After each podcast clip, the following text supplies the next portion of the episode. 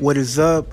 Word of the day is confidence. Confidence is key in your life, business aspect, relationships, anything. It controls everything.